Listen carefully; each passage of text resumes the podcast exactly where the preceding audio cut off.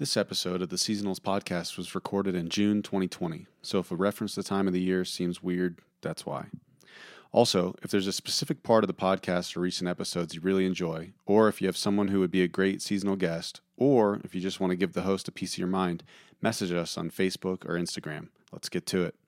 Like I laughed because, you know, it was a surf shop. I'm not a surf girl. I'm a normal kid from Virginia. Like, I don't do that. I go to grad school.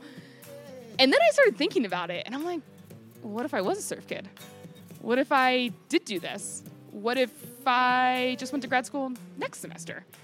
I was like, the only thing keeping me from doing this is myself. This is the Seasonals Podcast, a show where we talk to people living the seasonal lifestyle. We take an in depth look at the decision points they've encountered along the way.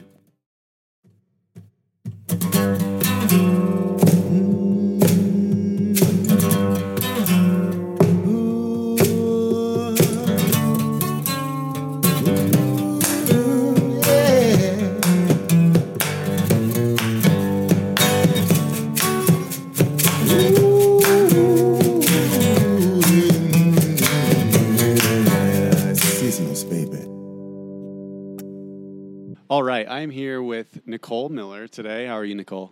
I'm doing really good. How are you, Joey? I'm good. I'm good. We are in Salida, Colorado. We've checked out some waterfalls. We had a delicious sour beer at Soulcraft Brewing today.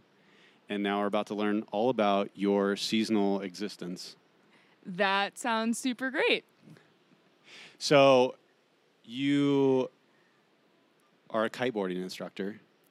I am, yeah. I've um, been kiteboarding instructing since 2015, but I'm taking this summer off due to an ACL injury.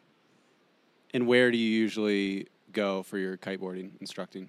Um, so North Carolina in the Outer Banks is hands down the best place to teach. I, I've actually tried to teach other places, and honestly, at this point, it's just not even worth it. Um, the structure and support that you get where I work in the Outer Banks is just absolutely unparalleled. Going to other places and having not quite the same support from your coworkers and your bosses, it just makes it really hard because when you have something good, you appreciate it. So. Yeah, absolutely. And so take me through like one of your favorite days in the last couple seasons, like teaching, instructing someone, you know, how they were, how how you were, how the weather was, and what just sort of like a day for a kiteboarding instructor is like. So one of the fun parts uh, about teaching kiteboarding is that no two days are ever the same. You have similarities in every day, but at the end of it, the wind is different, the weather is different, your students are different, like things are going to be different. And honestly, my favorite days teaching kiteboarding all involve a southwest wind. Um, and why that is so good is because it's a warm wind. So the Outer Banks is um, super variable in their wind directions and the temperature. And so a northeast wind is very cold and gusty, and it's just not as fun. So when the wind's blowing southwest, it's onshore, it's easy to teach, it's super warm, the students enjoy it, and they might not know the difference, but you can see the difference in how they learn. And I like teaching kiteboarding because I like seeing people learn and like get that smile on their face. So when the wind is better, it's better for me. Um, and so, average day, uh, say we've never met our student before, um, we do a meet and greet at the beginning of the day after a coaches meeting. And the cool thing about where I work is a coaches meetings where we all get together and talk about the conditions and talk about how some things are harder than others and how to teach those things. And it helps the new coaches um, really kind of dial in their skills. And I think that's what puts my job kind of a step above other people, um, other companies is that sharing of knowledge from the people who have been doing it for 15 years to the people who have been doing it for 15 minutes. Um, that's really valuable. So after the coaches meeting, um, we do a meet and greet, and it's really important. And the more I teach kiteboarding, the more I value that 20 minute um, area of time where I get to know a student because everyone comes to kiteboard for different reasons. Um, some people come because they want to be kiteboarders and they want to do it on their own and they want to travel and they want to like show up to a spot and not make a fool of themselves and be awesome. And other people just want to do it once. And that's all. They just want to be like, I went kiteboarding and they want to show their friends the video and post it on Instagram. And that's just as cool. But if you don't know that, you might have them doing things they don't need to do for that one Instagram video. And so it makes it like a little bit more lighthearted. You don't have to like go through like all of the safety stuff quite as much because they're just doing it the one time. And then after the meet and greet, you get to it. You start going over the kite gear and the safety, and you hit the water. And that's when it gets really fun. Everyone's super excited to get to the water and learn how to kite, and they start getting thrown around. And that's really entertaining for me as well. Because I went through that. So it's really fun to watch other people go through the same pain that I did a couple years ago. um, and then normally we end the day like uh, around five or six, depending on the wind. And a lot of times the students will hang out and grab beers with us. So it's a really cool job because it's just more more than teaching kiteboarding and you get to know people and learn where they're from and they're interested in your story as well. What's sort of the social life like being a kiteboarder in Outer Banks? Fun. it is really, really fun. Um, as a kiteboard instructor, our days are super wind dependent. So uh, we might work every day if there's wind. And then if there's not wind, we get beach days um, which means all the kiteboard instructors and whatever like retail workers are off. We just go to the beach and we have big nine foot soft tops and we go surfing all day and we hang out. And um, it's pretty cool to like kind of have that flexibility in your schedule because when we when it's windy we work. And that's part of why we're seasonal workers is to work when there's work and to not work when there's not work.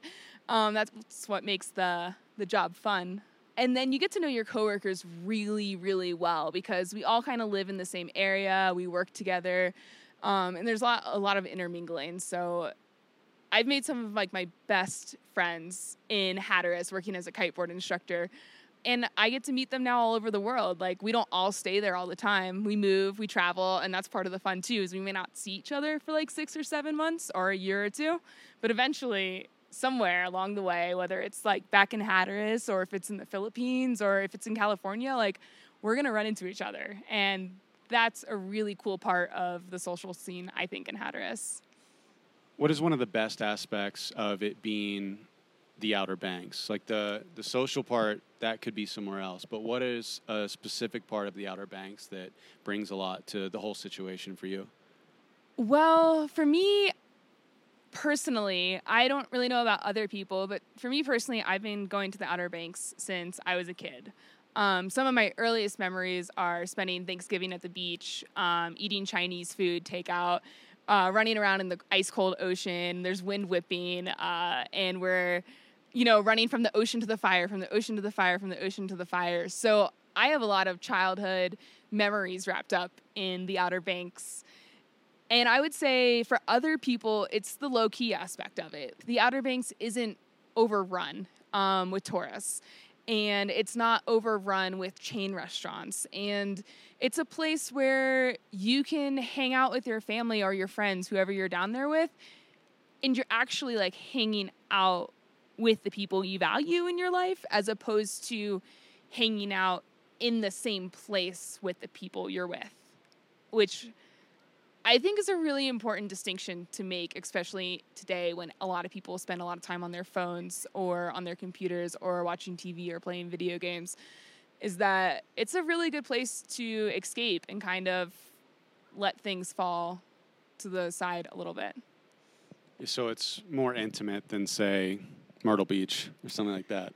Yeah, I am not proud of this, but I judge people who like Myrtle Beach more than the Outer Banks. Um, actually, maybe I am proud of that. Uh, it I won't write someone off, but it definitely colors my opinion of them because Myrtle Beach is just it's a different way of living. It's very busy. We'll say that. Um, but yeah, the Outer Banks is a lot quieter. It's a lot less traveled, and I think it's a gem on the East Coast that well, until the Netflix show that just came out, a lot of people probably didn't know about. Right, right. Netflix is ruining all the secrets. Well, and the Outer Banks isn't even in the Netflix show. It's all filmed in South Carolina. They did get the PBRs right. All we drink in the Outer Banks is PBRs. It makes sense. So, to dive into the details a little more, let's say I'm out there, we're kiteboarding. What are some of the the basics that we would go over in the first session? So a lot of people don't realize that the basics of kiteboarding have absolutely nothing to do with the board on your feet. Um, for people who don't know what kiteboarding is, picture a boat, someone wakeboarding behind a boat, but take the boat out of the picture and put like a kite that is attached to the person. Um, which is which is what kiteboarding is. So a lot of times because people see people kiteboarding with the board on their feet cuz that's the goal, they think that is how they have to learn.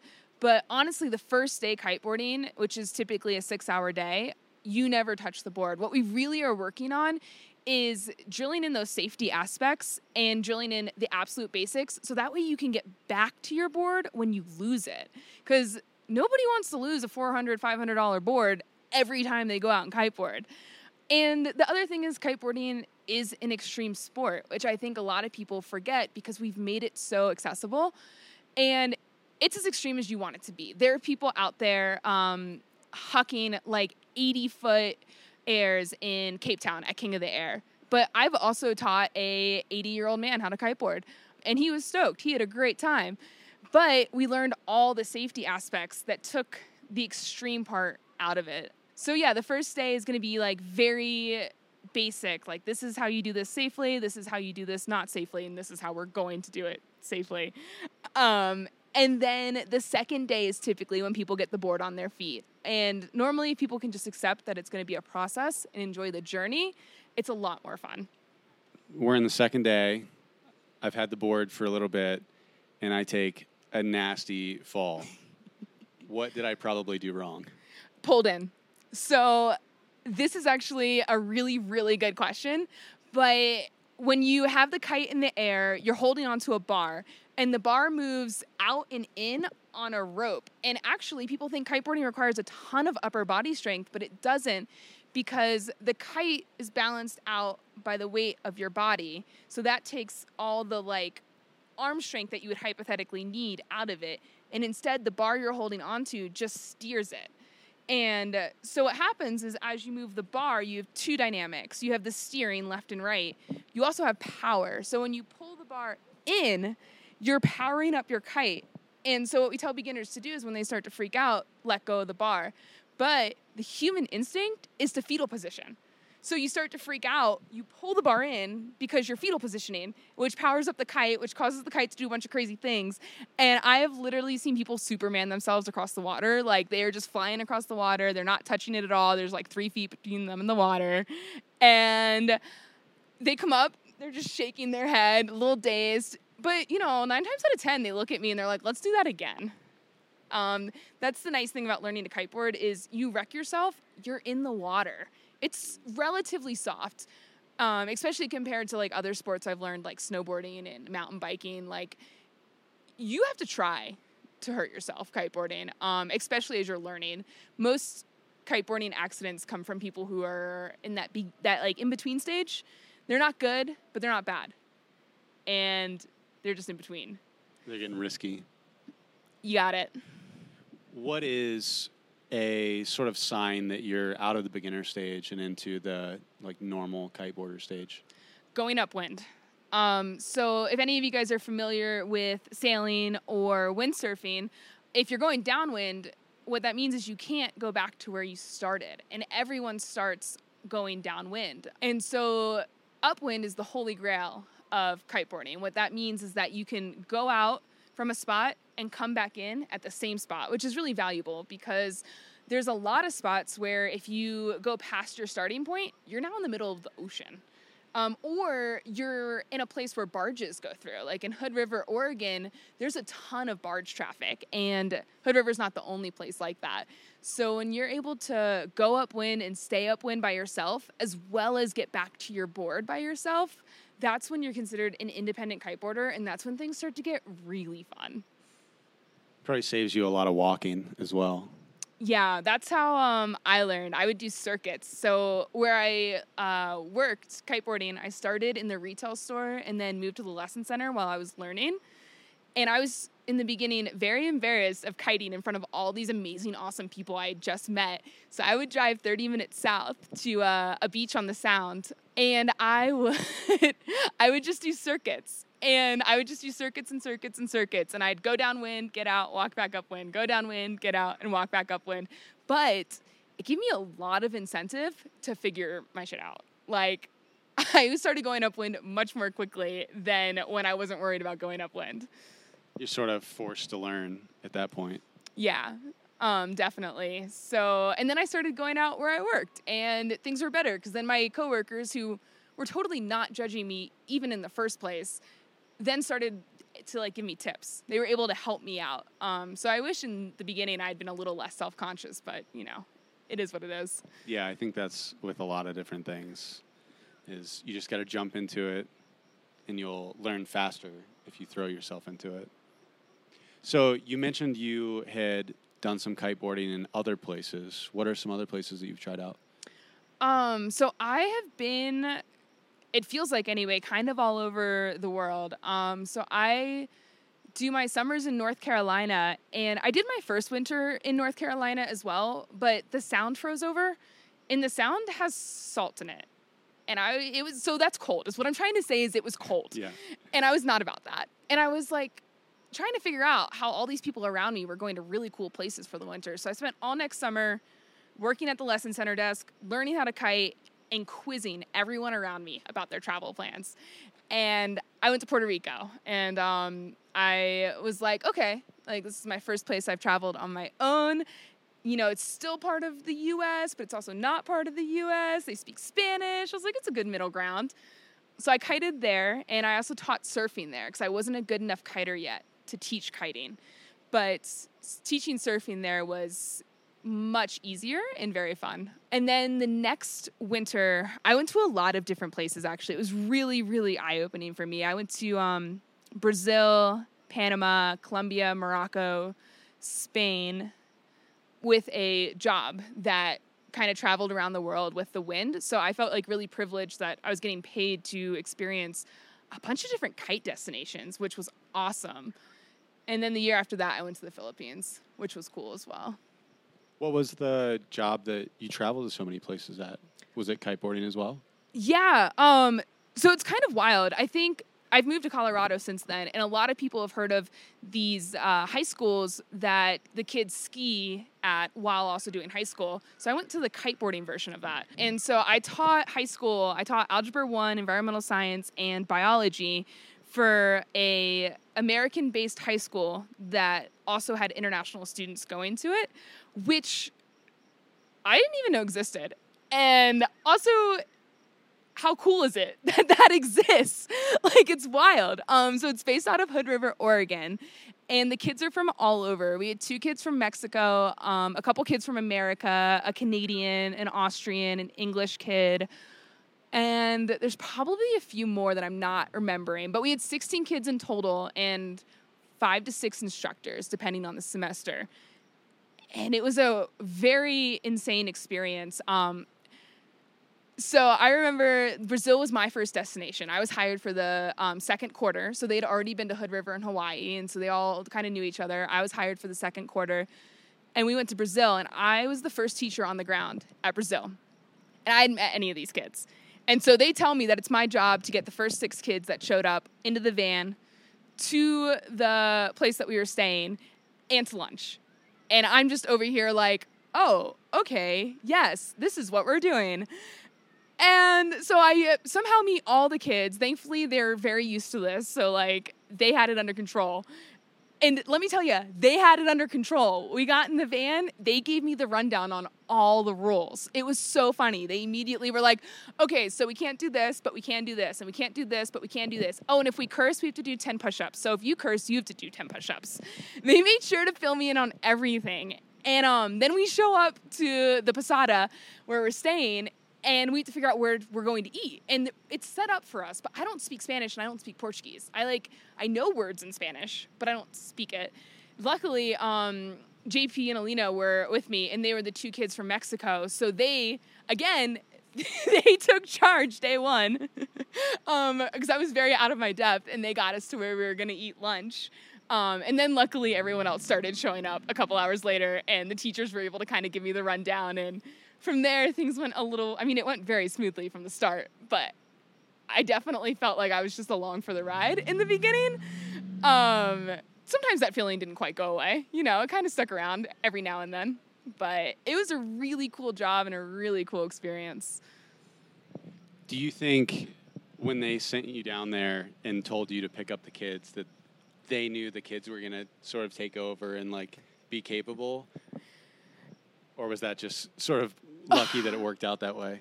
That's really interesting because I've actually thought about that as well, especially at the time, because I was like, what are you doing sending me down first? I, I don't know what we're doing. But I think those kids are really used to traveling and they know that and they knew the kids that I'd be meeting up with. And so I think it was a mixture of both. Yeah. So it sounds like, I mean, a lot of schools have different clubs, like, say, a kiteboarding club, but it sounds like that was a kiteboarding school with a school club in it. Yeah, it kind of felt like that, actually. Our days were pretty structured. I mean, it has to be with 16 teenage kids teaching high school, it has to be very structured. Um, and so we would wake up in the morning and have breakfast. And in some locations, like Brazil, we had all of our meals prepared for us, and we were so spoiled. We had crepes every day for breakfast and fresh fruit and eggs, and I could just keep going on. But breakfasts were amazing in Brazil. And then in places like Panama, we had to cook our own breakfast because it financially didn't make sense. We had to crack 60 to 80 eggs for breakfast. Serious. um, so those. That's a long morning. well, that was just the eggs. like we had to serve them other things too, you know, balanced diet for these teenage athletes. Um, and then every morning we had study hall before classes, so it kind of gave them a chance to catch up on homework and get help if they needed it. And then we went into classes, and then after classes was lunch, and then kiteboarding. And again, I keep saying Brazil. It was the first place I went to, so it really stuck out in my memory. And it was kind of cool because, like, when we went kiteboarding, we had to be back by a certain time for dinner, and I was able to tell the time by the end of it by the sun. Like it was very much like because Brazil, we were on the ocean, it was really flat, and by the end of it, I'd be like, oh, yep, look at that sun. It's about seven o'clock. Time to start packing it up. And Brazil was also kind of the coolest destination because we had roughly 22, 23 people, depending on the time. Someone kited every day we were there for seven weeks. Like, there was, and that's really unheard of for people who don't know the wind. Like, there's a thing called getting skunked. Like, you show up to kite and there's no wind and you are there for a kite vacation. It's not like you get a refund on anything. You don't get a refund for your hotel or your plane tickets. You just have to make the best of it. So for at least one person every day for seven weeks straight to kiteboard is why brazil is such a mecca. So yeah brazil like really sticks out because it was the first place. Morocco is the coolest place i think i've ever been hands down. It was the first place i've felt culture shock it, we so we flew into Marrakesh and we stayed there for a couple days. And part of the cool thing about the school is, yes, it's kiting, yes, it's school, but it's culture. So we spent two days in Marrakesh exploring just to see what the culture was like because what experience are these kids getting if they're just kiting and just doing schoolwork in these foreign countries? Like, what kind of exposure is that? And I'm used to America, where the United States, where we are a little protective of our kids, you know, like it used to be your kids could stay out all day and play and skateboard and bike, but now it's kind of like stay close to home and like make sure I know where you are. But we took these kids, divided them into groups, sent them off into the maze of the Marrakesh marketplace and told them, see you back here in three hours. And we did. So we as teachers, we went off in our own group and we went straight for three hours because we were like, we're going to get lost if we don't. Guys, we went straight for three hours and we still got lost. and we got lost, and yet somehow we get back to the meeting place. All the kids are there because they showed up on time. And they're all dressed in like traditional Moroccan clothes. They they have the robes, they have the turbans, they have fake watches on their arms.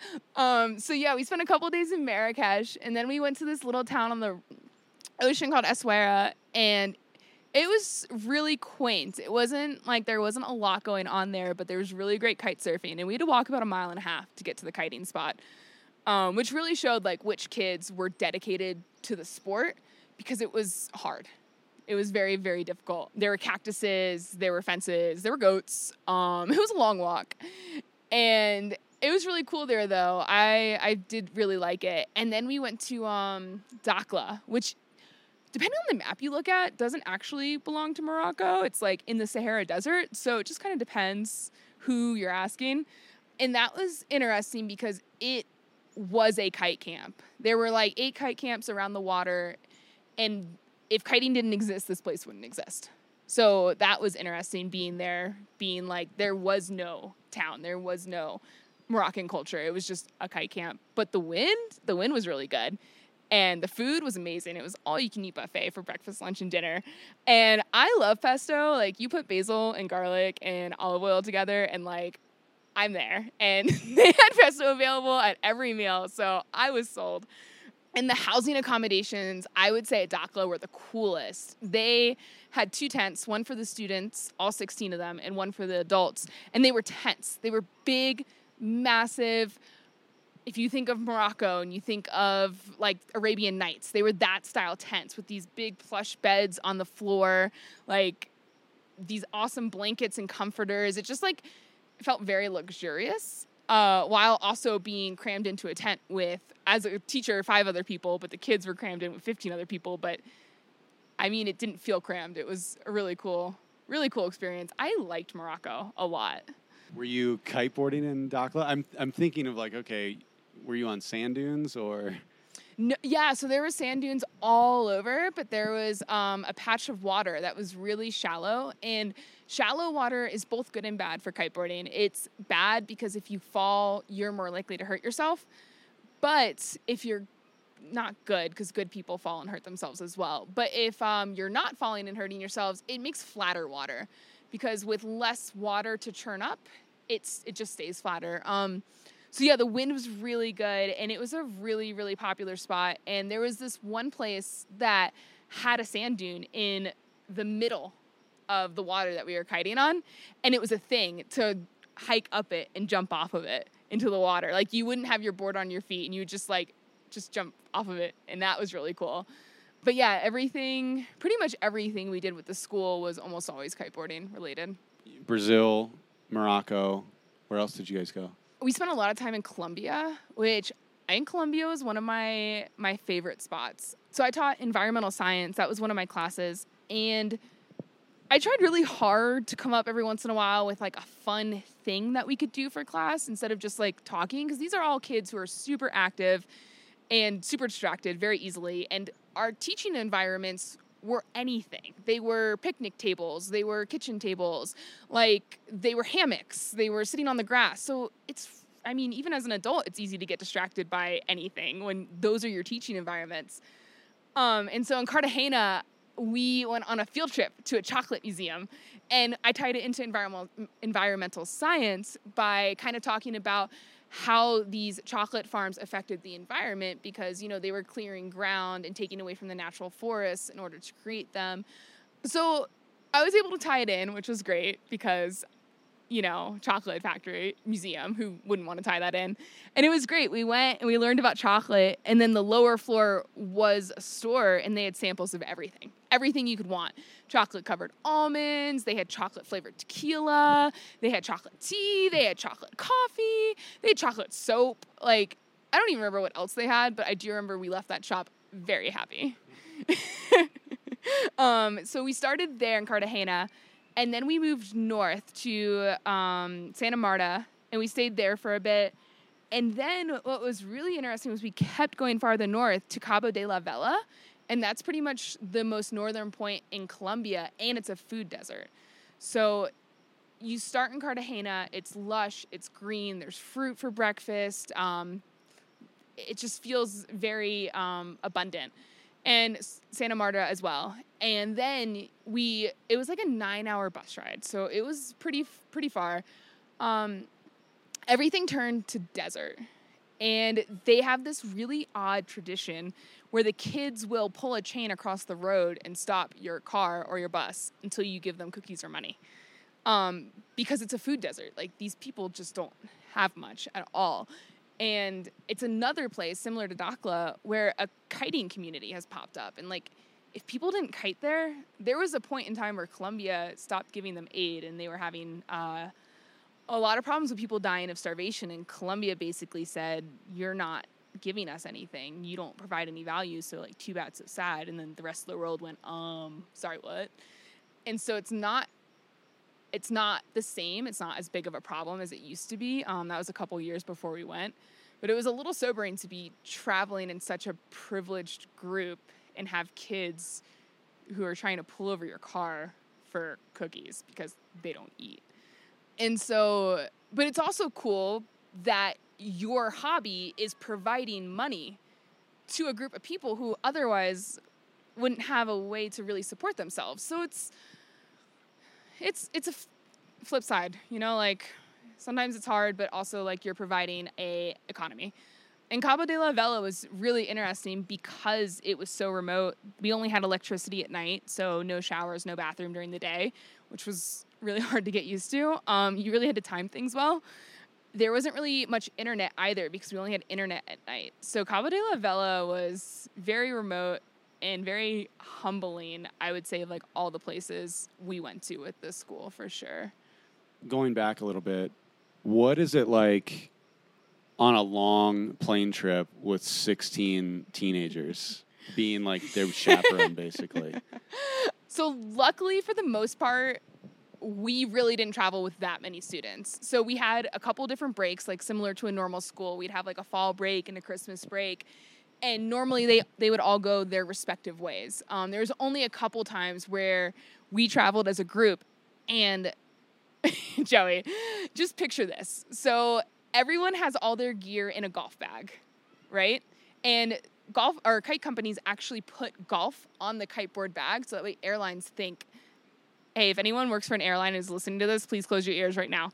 They put golf on the kite bag so that way airlines think that we're shipping golf gear because they're way nicer to golfers than they are to kiters. So picture this 22 to 24 people show up with 22 to 24 golf bags full of gear weighing anywhere from 30 to 60 pounds. We had several travel agents freak out at us. They expect some overages, they do not expect that. No one expects that. So the kids, while they're teenagers and sure they're immature in some ways, are definitely by far the most capable independent teenagers I've ever met. So traveling with them wasn't ever stressful outside of the fact that you're traveling with 20 people and you're trying to keep track of 20 people. But the bags, the bags were entertaining. um, watching people's faces, and we'd also sometimes we'd be in the plane and we'd have a window seat and we'd be able to see them loading the bags and we would be able to tell ooh sorry cameron your bag got left behind. We'll see that one tomorrow. Because a lot of times they couldn't fit all of our bags which you know it happens but they ship it the next day so it's not like the worst thing in the world. But it is really funny to count the bags go on the plane and be like mm, okay and especially knowing beforehand who's got left behind. Oh yeah, we totally know everyone has a different bag for the most part, and we definitely know who gets left behind for sure. And then there was one time, I forget which airport it was. I think it was Panama. I want to say it was Panama. Everyone went on strike. So we show up to the airport expecting to get on our plane, not knowing this, and there's no one at the ticket counter. Not a person, not someone to tell us they're on strike, not a sign to tell us they're on strike, just empty. And we're confused. We're checking our flights, like trying to figure out like what's going on. And luckily, they got everything together. I don't know how it all panned out, but we didn't have to wait a couple days. We just had to wait like five or six hours, which sounds like a lot, but I think when you're talking about a strike, it doesn't. But yeah, that was really harrowing. We had a couple teenagers with us. We were all trying to go home for one of the holidays, and now the airport's on strike, and we don't know how we're getting home. And we're in a foreign country, and you just got to figure it out at that point. A lot of that job was figuring it out. You have to be super versatile, super flexible, and very capable of thinking on your feet for sure. Um, that job is not a job for people who need structure, need answers, and just need that like reliability in their life for sure. What got you into the seasonal lifestyle? Like, where did the kiteboarding start and all that? So, I graduated from school in 2014, and I was planning on going to grad school. I was planning on just like following what I thought of as like the traditional lifestyle that I had seen you know adults around me do and um I was applying to grad schools, but also going down to the Outer Banks on my free time um, because I only lived like six or seven hours away. And I met up some kiteboarders there, and I could not understand their lifestyle. I kept quizzing them. I'm like, okay, so you do what? You get paid, huh? You go where? You work how much? How little? I was very confused. I kept going back down trying to learn how to kiteboard over the course of 2014 summer. And the first time I went down, it monsooned. I was camping with the guys that were supposed to teach me how to kiteboard, and our tents were underwater. We were sleeping in cars. We were our way of having fun was uh, playing card games in the car and passing around a bottle of tequila for whoever lost, and that was what we did while it rained for four days straight. And then I left to go, and I had to do some sort of uh, short-term job back at home, and the weather cleared up as I was going over the bridge to go home. But I had a job. I had an obligation. Had to leave. I came back a couple weeks later after that job was over and I got skunked again. No wind. So I had to leave again because I had another job come up. I was doing wildland firefighting. So I had a couple of those stints come up throughout the summer. And so I left to go do that. And when I came back, I tried to go down again. And at this point, it's late August. And the wind is still not there. And I'm like, it's me. Kiteboarding hates me. The wind hates me. This is my fault. I was hanging out with a couple of people and they all went to go kiteboarding. And kiteboarding isn't a sport that you like easily teach someone in like an hour. So it's not like, oh, they're going kiteboarding, they can just take a minute out of their time and teach me how to kiteboard. So I tagged along with them, knowing I wasn't going to get taught, but hey, any little thing helps. Like watching people kite and set up their gear, and any question I can ask while being like a pesky little annoying tag along, I was in. And um, one of the there was a couple guys and a woman, and she was like, "Oh, well, like why don't you just get a job here? All the college kids left." And like I laughed because you know it was a surf shop. I'm not a surf girl. I'm a normal kid from Virginia. Like, I don't do that. I go to grad school. And then I started thinking about it, and I'm like, what if I was a surf kid? What if I did do this? What if I just went to grad school next semester? I was like, the only thing keeping me from doing this is myself. And so I applied, and the retail manager was so stoked I'd worked at Chick fil A in college. She didn't even look at the rest of my resume. She saw Chick fil A and was like, "You're hired." And um, I was hired, and I learned how to kiteboard. And the wind got good because I was like, the wind can't stay bad if I live here, and the wind agreed. So it worked out in my favor. And the thing that I think is really cool is um, so the woman who initially just like casually said that without even probably really thinking about it, probably didn't even register, ended up being my boss of six years. So I went to the lesson center and she was my boss. And then she helped coach me into being a coach. She made my kiteboarding skills better. She made my people skills better. She made my like boss to employee skills better or employee to boss skills better. Like she really like I've known her now for 7 years in the capacity of my boss and there are like very direct things that I can link to her as things that make me a good employee. And again, I don't know if she knows it, but I think a lot about the fact that she very offhandedly mentioned it and I would have never ever gotten that job if she hadn't made me realize I could be that surf kid. So she basically changed the course of your life with that as well. Yeah, a hundred percent. Like I said, I really was planning on continuing to go to grad school. I was like, well, at this point, I'm obviously not going to grad school in August. Like it's the end of August. So I was like, well, December's still a possibility. And then everyone kept talking about the summer because I started working there at the end of August. Summer's almost over.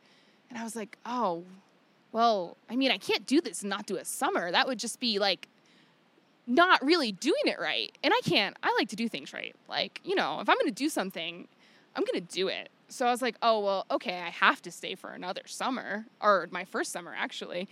Honestly, by the time it was June, I was over the idea of grad school. Grad school was not happening. And I was locked in. I was like, I wanted to be a better kiter. I wanted to be I wanted to get to know my friends better. That I like, they were just my friends, and now they're some of my best friends in my entire life. And like, I feel like I saw that, and I just wanted to just be there and get to know these people and get to know the sport and travel because I was seeing these people do things I didn't know a 20 year old could do. I didn't know we could go to Asia for three months. Who can do that? We can.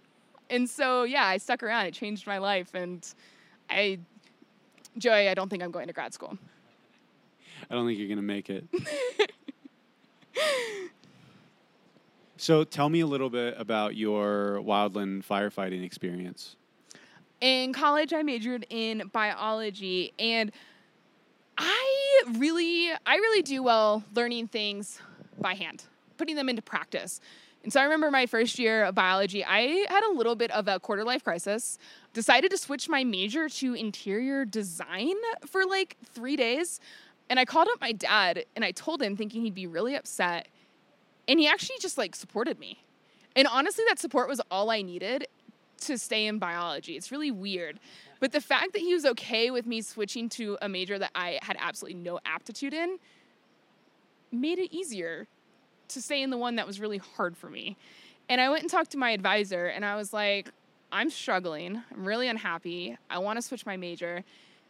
I was like, but I also like want to stick with this. I just don't know how I'm struggling. And she's like, cool. Well, I do this research. So why don't you practice this research with me and maybe it'll make you happier. And it did. So it started out with um, doing bat catching. And so so there's something called white nose syndrome. This is a really convoluted answer to your question, but I'll get there, I promise. So, white nose syndrome was brought over from Europe to America, and it's causing all of our bats to come out of hibernation early. Um, it's a fungus that grows on them. They come out of hibernation early. There's nothing for them to eat, and they starve to death. And that's not good. We really do need bats. They're a great controller of the uh, insect population, and they also are really integral to pollination. And so we would catch these bats and swab them for the fungus. Um, we'd also go caving and do bat counts during the winter when they're hibernating. So that research eventually ended and it turned into same professor, different job. And I was doing wildlife surveys on a local army ammunition plant. And that was really cool as well because we got to catch frogs and go bird watching and basically count them all and just hang out in nature and call it research, which is great. And the army contractor who was doing that research goes, Oh, by the way, Nikohl, if you go take this like weekend long class in wildland firefighting, you can help us do a prescribed burn on site. Which again, things I didn't think I could do. I'm like, I I can be a wildland firefighter? And he was like, Well, no, but you can take the class. And I was like, Oh, okay. That makes sense. Cool. So I go and take the class. So that way I can help them um, because that just sounds like a really cool opportunity. And at the end of the class, the instructor goes, Oh, and if anyone wants to sign up to be available to go out west on details, especially in the summer, because that's when they need us, just check the box next to your name when you sign. So I look at him and I go, Wait, so I can be a wildland firefighter? And he goes, Yes. and I was like, Oh, yes, of course. And I really just fell into it. Like it wasn't super intentional. It was just like a series of actions. Next thing you know, they're calling me and I'm on summer break and I go out there. Um, and I'm woefully unprepared. But the nice thing is, the Midwest firefighters, they get all the quote unquote fun stuff, which to me is the dangerous stuff. Um, as an East Coast firefighter, they really want us to just mop up fires, which means digging up the hot stuff and making sure it doesn't reignite during the next day, which was great for me personally because these were like the first fires I had ever been on. I didn't want to be in the danger zone, I didn't want to be where the quote unquote glory was. And so it was really, really interesting because we slept in tents. We took them down every morning, put them back up every night. If it was raining, we had to put them up in the rain. If it was cold, you just had to put on as many clothes as you could find, and they weren't clean, let me tell you, at that point. And you know, you just like dealt with it. And I really, so I did it for two summers, um, and I really, really liked it. The work was harder than anything I've ever done, and it like kind of stretched my my idea of who I was. You know, like what I love about my life is I feel like the farther I go along, the more I find out about who I am rather than who I thought I was when I was 14. Um, and that's like one of the first jobs that I can point to where I go, oh, whoa, I could do that. But the social dynamics were hard it's just being a 20 year old female out in the wild with a bunch of guys who are 30 to 40 years older than you and i was young and inexperienced so like they had rights to doubt me but they also took it a step further and weren't always um, very respectful of the fact that i was also not just a woman, but a human, and didn't necessarily want like certain comments like sent my way. It's a very male dominated field in a very old fashioned way, which I find is very different to kiteboarding and snowboarding, which are also male dominated fields, but in very, very forward thinking ways. And I get a lot of respect in both those fields for not necessarily being a woman, but being a human who shreds or tries to shred. so you've been in seasonal work, what, six years now? Yeah, just about that. Six years? Okay. So have you sort of evangelized or gotten people to jump into it that maybe you don't think would have? No, I haven't, but not for lack of trying. I do know that like people pulled me into it and I've definitely tried to get some people into it, but if someone wants to do it, I feel like they don't need to be pulled too hard. It's very easy to get someone who is going to do this to do this, if that makes sense. Yeah, once they find out it exists, the job is usually either easy or impossible. Yeah, exactly. And if they if it's not in their wheelhouse, then they're not going to do it and there's no convincing. So I'm also not going to try. It's a fun, awesome, amazing lifestyle, but it's way more challenging than people's Instagram makes it make it look. So I'm never out there campaigning for it. If they want to do it, I'm here for the information. But a lot of times people think they want to do it and then they kind of hear what I have to say and they realize that it's again not what Instagram makes it look like. Yeah, I think that's a, a great point.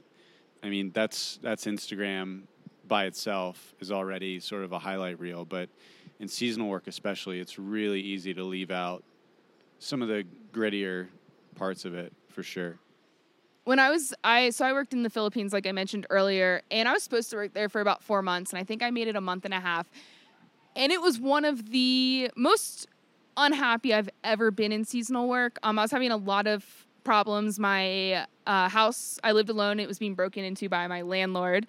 My bosses told me I was ungrateful for being bothered by the fact that it was being broken into. There was no wind. We didn't have any students. Uh, they wanted us to try to fly kites in no wind. It was just overall like a very frustrating experience. And we were trapped on a very, very small island during this whole thing. And if you look at my Instagram from that month and a half, I did not want my family to know I was in Southeast Asia and unhappy. Like, my Instagram looks like I have the best time. And I had good times in it. Um, I had some, like, my coworkers were really great, even though my bosses weren't. So there were definitely like highlights in the time, which you see in my Instagram, but it's not the overall month and a half of like laughs and giggles and adventures that my Instagram makes it look like. And that's one of the most memorable things to me because I remember deliberately posting things that made me look happy when I wasn't. And that's not something I normally do.